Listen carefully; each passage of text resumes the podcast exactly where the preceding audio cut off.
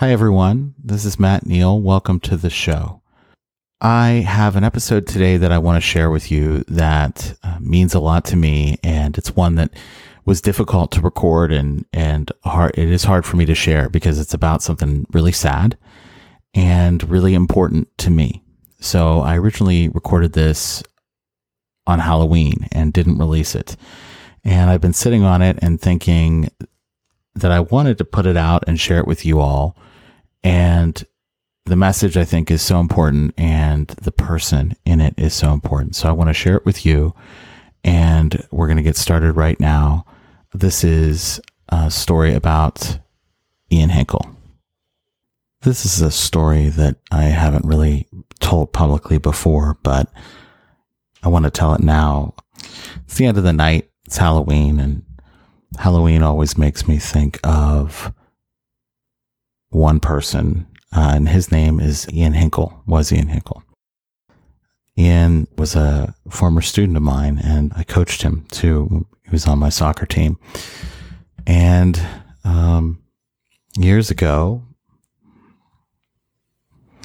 on Halloween, I got a call from a friend of mine. My my athletic director called and said, "Hey, you know, there's this rumor going around that Ian died.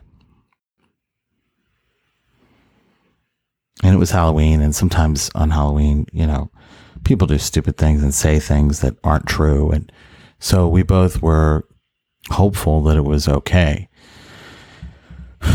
But then I looked out onto my front porch, and there must have been 10, 15 guys just standing on my porch.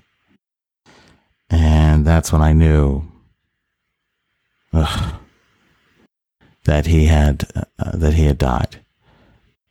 I remember thinking, "Oh no." So I go out on the porch and I'm talking to the guys and they are devastated and I'm devastated. They told me the news. And I remember thinking at this time how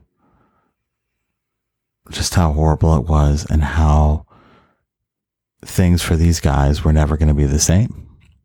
And it was the first time for me personally that I've ever lost a student. And uh, this is a student I was close with and had taught for many years and coached for many years. We both shared a love of reading. We would talk books. And this was the kid who, when he tried out for my soccer team. Everyone told me to cut him. And I don't think he would mind me telling you that. I think he was surprised when he made it. And that season and the time that we spent practicing, the times he got into games,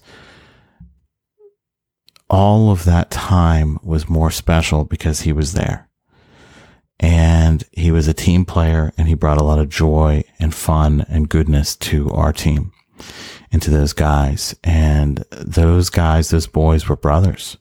They had all grown up together. So they just lost their brother. And I remember thinking as the days went on, thank goodness I did not cut him from that soccer team. And he got to have that season with his friends. They got to have that season with with him. And that event helped to shape me as a teacher and as a person, as a man. And I know it shaped these boys and they all grew up a little bit in that moment and they, they wanted to honor their friend and they had a vigil for him. They started a scholarship in his name and raised money to try to send kids to college.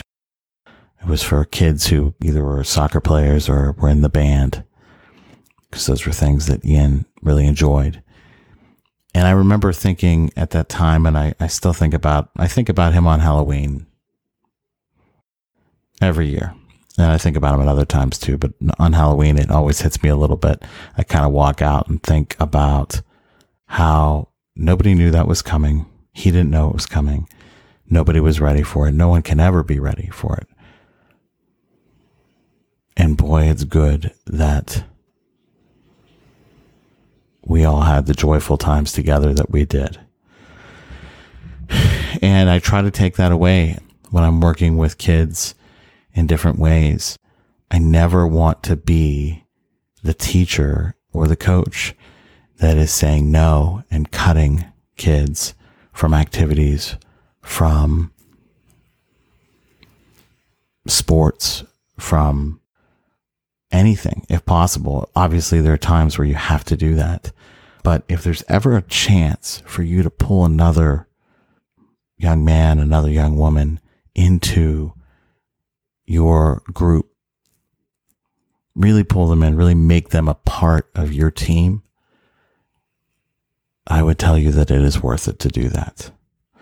And anytime I'm thinking, oh, I just can't, I can't handle another kid in this group. I, I don't have the bandwidth. I always look to the kid, look to the student and see where their heart is and how into it they are. And if they're into it and they want to bring value, I find a way to get that kid involved. And every time I do that, I think of Ian and I know it would make him happy. Thank you so much for listening. It means so much to me that you took the time to listen to this podcast. And it would mean so much to me if you would share it with a friend, share it with someone you think who would truly enjoy it. Thanks again and take care.